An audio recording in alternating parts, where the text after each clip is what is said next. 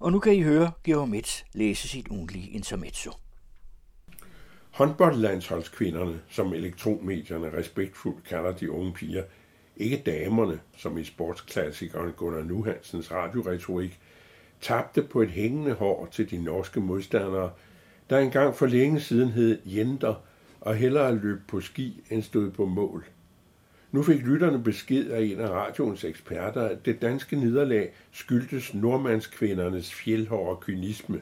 Det var ordet kynisme. Kommentatorerne er ikke velbevandrede i kvindehåndbold, og har siden spekuleret over, hvilken grad af kynisme, der skal til for at drible klatten i kagedåsen. Alle mål, også for det sejrende hold, må nødvendigvis være lige vigtige, når holdene, som det skete forleden, følges parallelt point for point. Kynismen må i så fald være vedvarende gensidig, indtil skæbnen lader sig udfordre, og det afgørende målskud i sidste sekund af et lysblond pigebarn sendes i målet med et netraslende brag. Kynismen sejrede, det forstod man på kommentatoren, eller snarere vinder det norske jentehold, når tingene sættes på højkant, ganske enkelt fordi de er bedst i hele den hvide håndboldspillende verden til lige netop kvindehåndbold, hvilket meget vel kan være en bedre forklaring på sejren end kynisme på norsk, især da de altså gjorde det igen. Ellers dominerede i forgangne uge en let bedrøvet Jørgen Leth med sin egen lavmælte insisteren på sig selv som endnu levende gesamtkunstværk.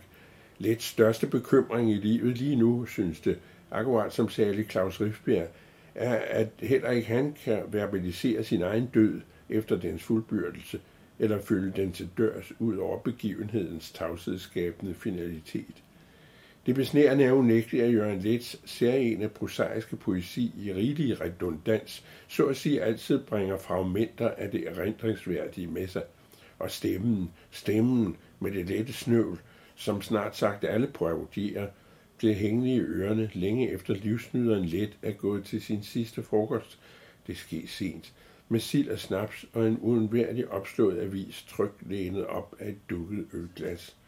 Nu holder hans pårørende møde om ham, som Leth siger, uden ham. En nøgtern alderdommens væsen tager bolig i det skrøbelige kadaver og ser i øjnene for os, at de afsluttende år, medmindre man er heldig at få en overført tagsten i hovedet, i værste, men ikke usandsynligste fald, reducerer friheden. Noget nær som i livsbanens begyndelse, hvor de små børn i lyrisk forstand nok kommer til frelseren og hans åbne arme, men jordnært er værgeløse objekter for ældres formynderskab og lidt for ofte misforstået håndfasthed. Alderen er i den grad nærværende, hvor den før var underlagt lavmælt blufærdighed. På disse breddegrader bliver menneskene takket være kemiske indsøger i pilleform, apparater med slanger og kanyler og udsugning af snot, uanstændigt gamle. En naturlig modbevægelse fra de yngre, der vil høres og forrest frem i lyset, søger forgæves at dæmpe gnyet fra et stadig større, knirkende, vaklende, glemsomt, småhusende, uregerligt, magtfuldt mindretal.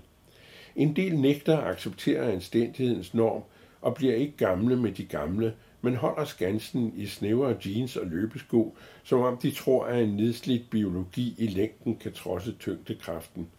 Joe Biden tøffer rundt og snubler over, hvad han kan opstøve, men er i ædru forstand en af de bedre præsidenter, måske den bedste siden Roosevelt.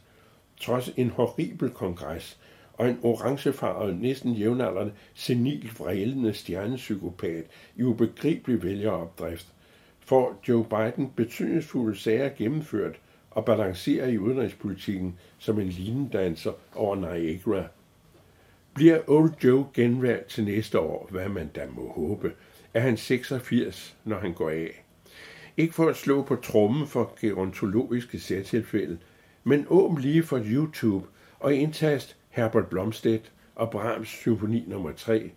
Blomstedt dirigerer en af de mange koncerter, han årligt afvikler, her med Concertgebouw, verdens nominelt bedste symfoniorkester. Koncertmester Marien Jen Minders fortæller før koncerten, optaget for 10 år siden, vil jeg mærke, hvor betydelig en musiker den gamle svensker er, og om den voldsomme udladning for musikeren, det i øvrigt er at afvikle et så svært og krævende værk som Brahms 3. symfoni. Når Blomstedt står af, selvfølgelig efter at have dirigeret uden nåder, er musikerne i fysisk udmattelse ved at synke sammen, men Blomstedt farer op og ned af koncertsalens berygtede, meget lange og meget stejle trappe og modtager bifald og trækker sig tilbage op ad trappen og løber ned igen flere gange, som det nu sømmer sig i den klassiske musiktradition.